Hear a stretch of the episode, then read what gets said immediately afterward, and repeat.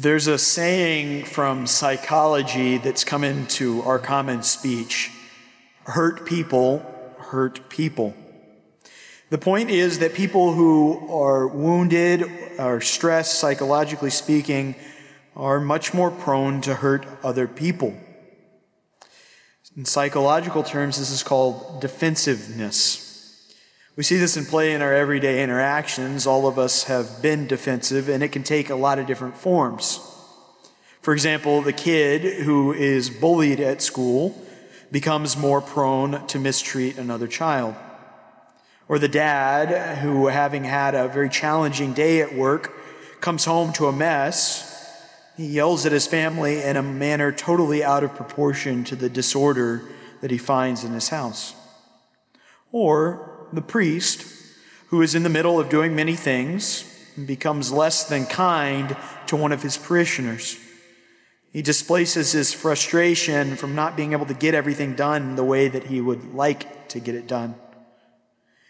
In part, this psychology tells us this, this sad cycle of hurting people, hurting others occurs because the first person feels powerless and they desire to, to feel some sense of control, some sense of stability, some sense of power in their life. However, they, they don't feel that they can do anything to solve the actual problem. The bully is bigger than them. The workplace circumstances are beyond their sole control, and the demands of a parish are too great.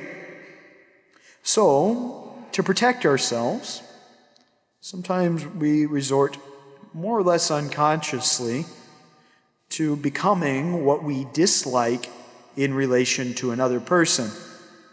This becoming does give the person who undergoes it a sense of power, a sense of control, albeit very circumscribed and very limited, led by our desire to feel that security.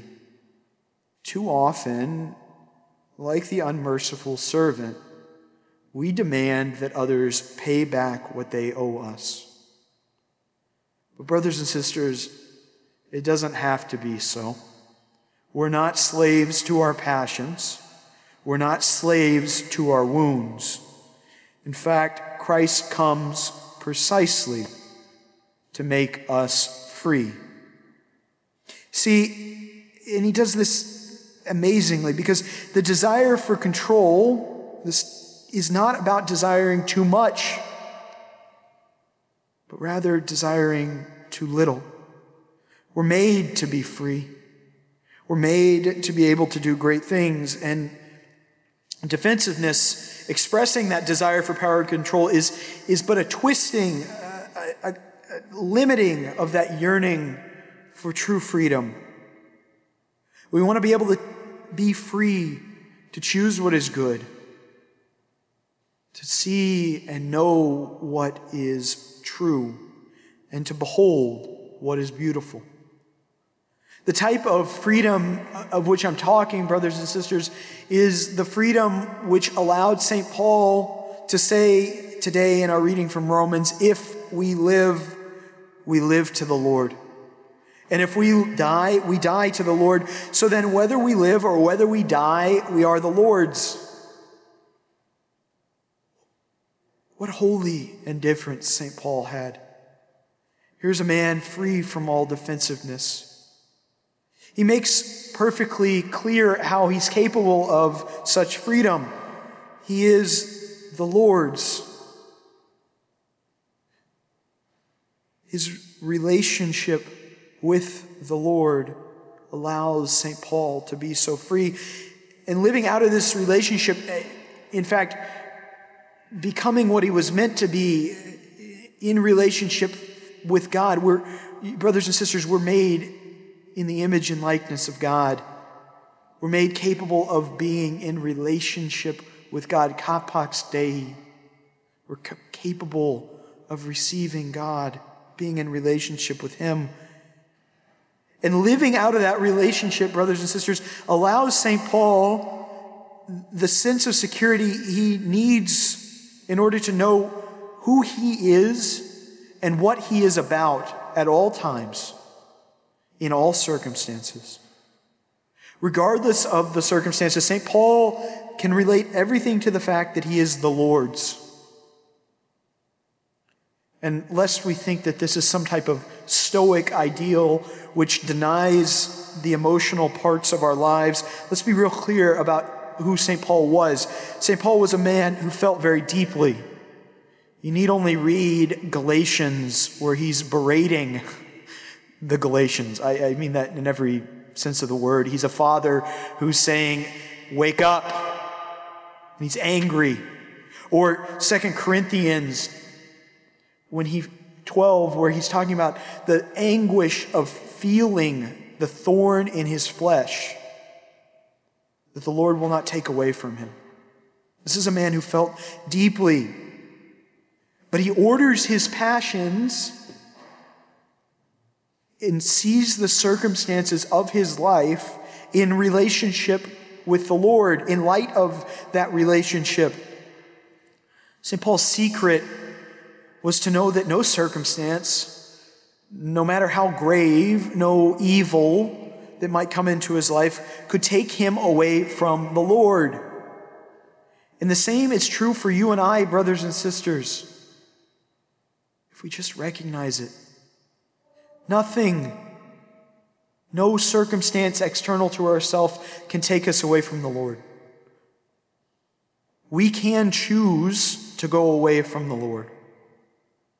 The Lord allows us, because He loves us, to choose to go away from Him.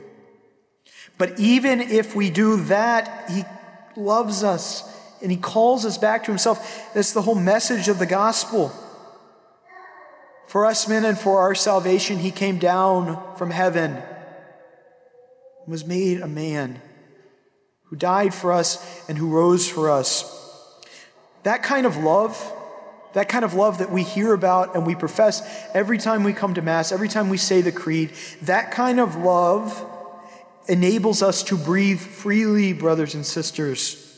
It enables us to act without trying to grasp after the things which are meant to be seen as gifts.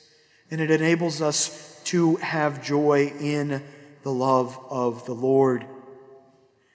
We profess and we celebrate that love every time we come to Mass, remembering that He came for us. Brothers and sisters, I fear that you and I don't allow the proof that Christ is merciful to sink in and change the way that we live. This is the same mistake that Jesus points out in the unmerciful servant parable today. See that the unforgiving servant, he does something very good. When he recognizes that he can't pay his debt, he goes to the master and he says, Be patient with me, right? He asks for mercy. So should we also do. We are all debtors to God. We say that every time we pray the Our Father, forgive us our trespasses.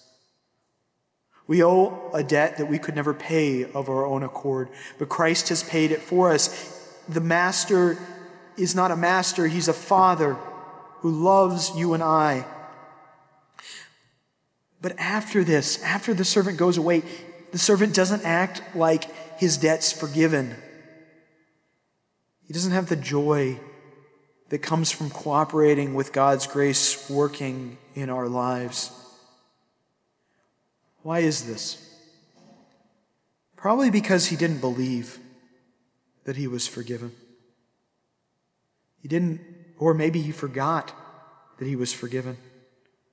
Maybe he just failed to trust the mercy of the Master.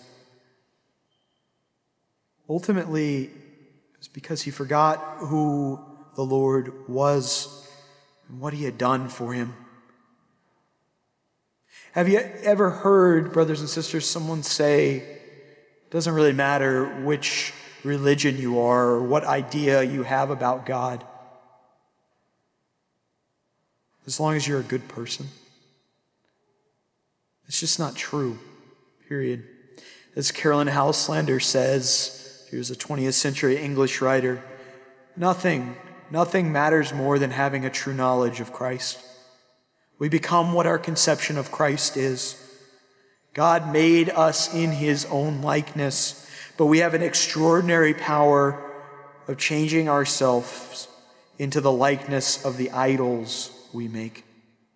The servant's idol was a mean, demanding God, a mean, demanding master.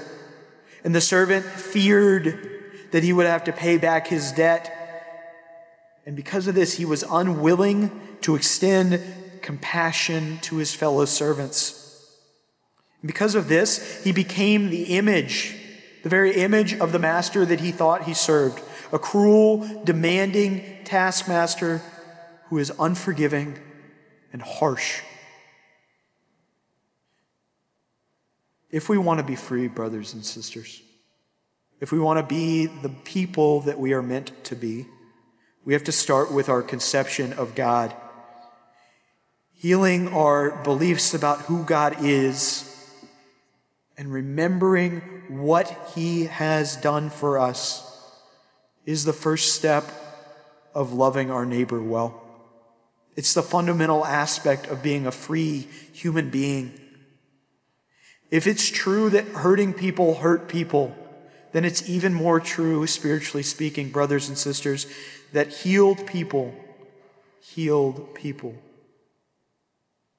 When we discover the truth of both our own wretchedness as a sinner before God, and much more importantly, the fact that God loves us precisely in that sin and calls us to Himself, and heals us and raises us up to Himself, we can be free to love recognizing that the mercies of the Lord are not spent, but are renewed each morning, and that all is a gift. We will not demand that others pay back what they owe us, but in imitation of Him, offer all we have and all we are for their good.